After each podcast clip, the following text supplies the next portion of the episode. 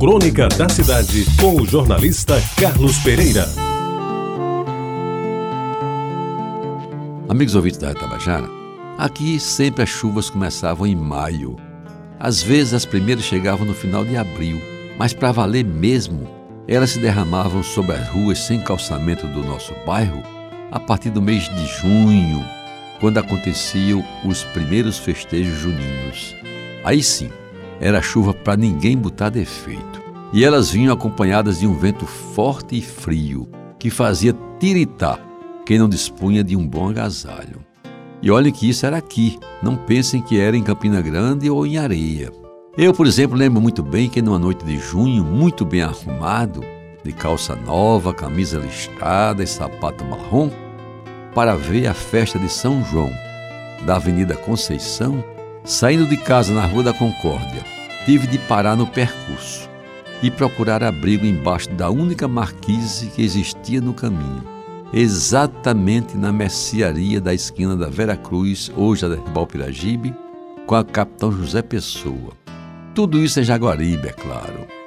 Foi um momento difícil de esquecer porque, naquela noite de chuva forte, outras pessoas fizeram o mesmo e o espaço sobre a marquise ficou congestionado. E agora atenção, Mário Sérgio e Carlos Marinho, porque vocês vão gostar do que eu vou dizer.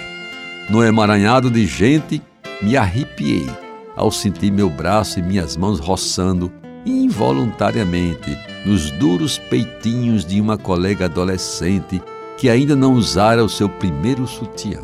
Mas deixando de lado as chuvas que se prolongavam até agosto, o bom mesmo daquela época era sentir o friozinho gostoso, que todas as noites deixava a cidade mais caseira. Até as cadeiras nas calçadas eram recolhidas mais cedo e os quase 20 graus de temperatura obrigavam as mulheres, principalmente, ao uso de casacos de lã ou providenciais chales. Eu, que não sabia naquela época que era um bom vinho, uma fondue de queijo ou um cobertor de orelha, ficava a apreciar o barulho musical da chuva batendo no telhado, sem forro e sem goteiras. A água caindo aos borbotões pela biqueira da casa, as poças que se formavam na vasta gama e o perigo que representava a encharcada bola de meia, de cujo impacto os craques nem sempre conseguiam se defender, atingidos às vezes até na chamada região dos Países Baixos. Amigos ouvintes, sair pela rua chutando as poças, tomar banho de chuva, correr contra o vento com os pingos de chuva batendo no rosto, eram coisas que faziam a minha felicidade.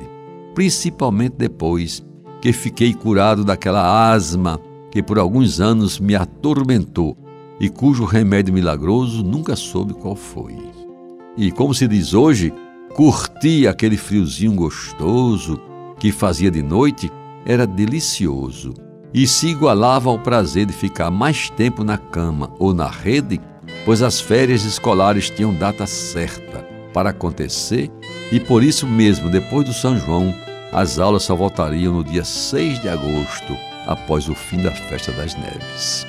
E eu tenho certeza de que mesmo os mais pobres, e eu era um deles, não corriam o risco de morrer de frio. Primeiro porque tinham um teto para se abrigar.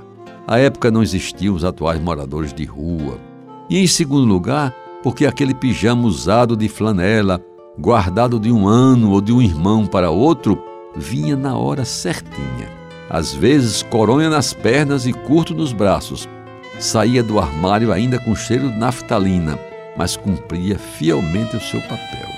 Isso tudo, amigos ouvintes, para terminar, sem falar na indefectível coxa de meia lã, de cor marrom com listas pretas e amarelas, que as lojas paulistas e o armazém Nova Aurora expunham nas suas calçadas, e o povo as comprava a pouco mais de dois mil réis, e que por ser tão curta essa coxa, fazia jus ao famoso ditado: é como cobertor de pobre, quando cobre a cabeça, descobre os pés. Você ouviu Crônica da Cidade com o jornalista Carlos Pereira.